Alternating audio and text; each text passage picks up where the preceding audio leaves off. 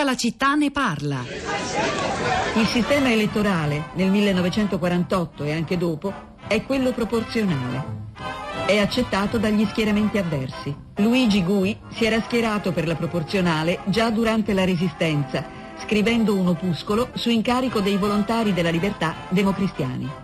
In questo opuscolo, clandestino naturalmente, anonimo, intitolato La politica del buon senso, con autore uno qualunque, io ho pure sostenuto il principio della proporzionale, ma facendo già allora presente che l'esplosione democratica di libertà che era implicita nel principio proporzionale andava contemperata con qualche forma di garanzia di stabilità del governo, per esempio con una investitura diretta da parte del Parlamento, se non del popolo, del capo del governo. Una correzione della proporzionale sarebbe stata tentata nel 1953 da De Gasperi. Egli propose un premio di maggioranza per lo schieramento che avesse superato il 50%. La legge che gli avversari avevano battezzato legge truffa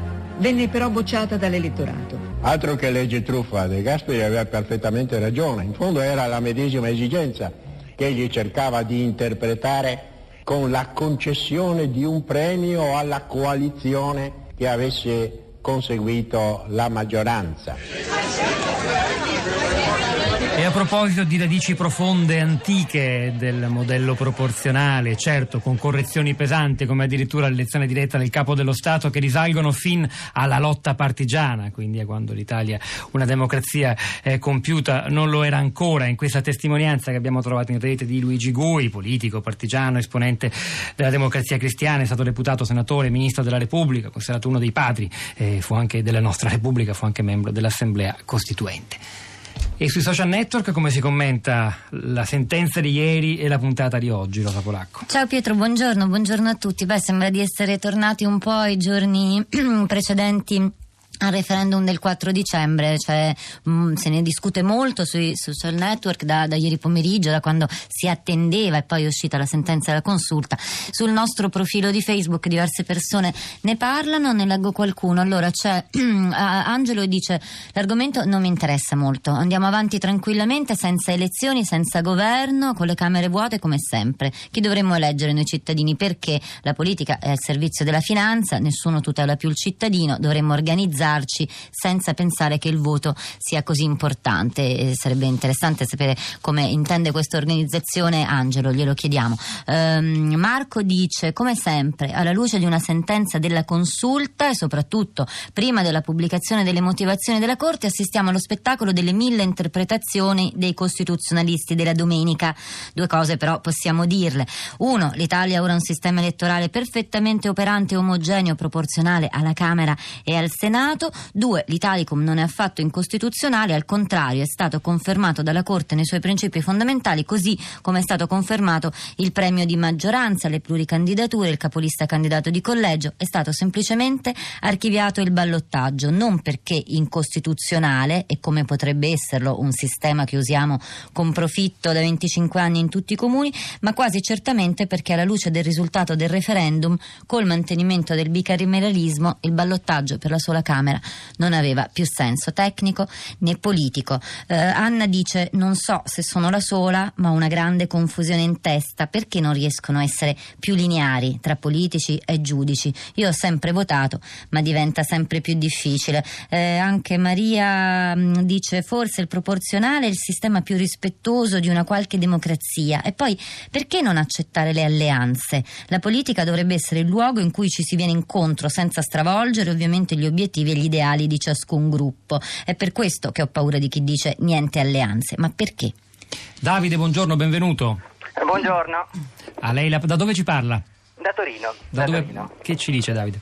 Ma io, come ho scritto nel messaggio, a mio avviso si potrebbero dire tante cose naturalmente, ma nel breve tempo eh, una questione è, quella relativa al valore del singolo voto, perché è vero che a priori sia quel sistema del premio di maggioranza sia quel sistema del ballottaggio tu, eh, tutti i voti contano uno, però a posteriori questo no, perché continuerebbe a essere valere uno nel caso del ballottaggio dove le persone sceglierebbero poi il meno peggio se non sono in grado di, di, di, di, esprimere il voto per la loro prima preferenza, mentre nel, col premio di maggioranza, anche so, con una soglia, eh, i voti varrebbero di più, adesso diciamo del vincitore varrebbero di più, il partito vinto avrebbe più eh, rappresentanti e quindi anche nella differenza dire, per, per eh, ehm, collegi eh, non ci sarebbe la stessa, eh, dire, il, lo stesso numero di persone che eh, conduce a votare una persona piuttosto che un'altra. Davide la ringrazio, sentiamo Anna, buongiorno, benvenuta. Buongiorno. Da dove parla Anna? Da Firenze. A lei. Allora, io mm, ho scritto che mi fa rabbia che in genere da un pezzo da questa parte le leggi elettorali siano state pensate come faccio a vincere invece di come faccio a rispettare al meglio possibile la volontà dei cittadini. E penso che la, eh, si dice sempre che, che, la politica è l'arte del compromesso, ma eh, qui i compromessi non ne fanno, mi sembra che abbiano trasformato il Parlamento in un campo di battaglia invece che in un posto dove si cerca di mettersi d'accordo per rispettare le esigenze di tutti quanti i cittadini. Ivi compreso non mi piace il pluripresentarsi in più collegi perché significa disprezzare il voto di una parte dei cittadini. Grazie Anna. Eh, Rosa, torno a te. Chiudo con due tweet. Allora Nicola dice: Ma allora anche la mia sindaca 26 al primo turno il mio presidente di regione 34 sono incostituzionali? E poi Francesca, l'Italicum resterà pagina nera del renzismo per una legge sbagliata, autolesionista, incostituzionale, probabilmente è stato ucciso il PD. Guglielmo dice: Ferma fino alla sentenza della consulta l'Italia sull'Italicum. L'incapacità dei politici costringe la magistratura a governare il paese. Allora, forse possiamo chiedere una battuta veloce anche all'ascoltatore Andrea che è con noi. Andrea, buongiorno. Sì, buongiorno. Da dove parla? Io parlo da Firenze e mi sembra che comunque mh, per giudicare il, il, il, decreto della, della, Corte Costituzionale bisognerà aspettare e avere le motivazioni, però mi sembra che eh, il criterio più semplice da adottare sia quello di eh, tornare al principio fondante della democrazia che è il governo della maggioranza.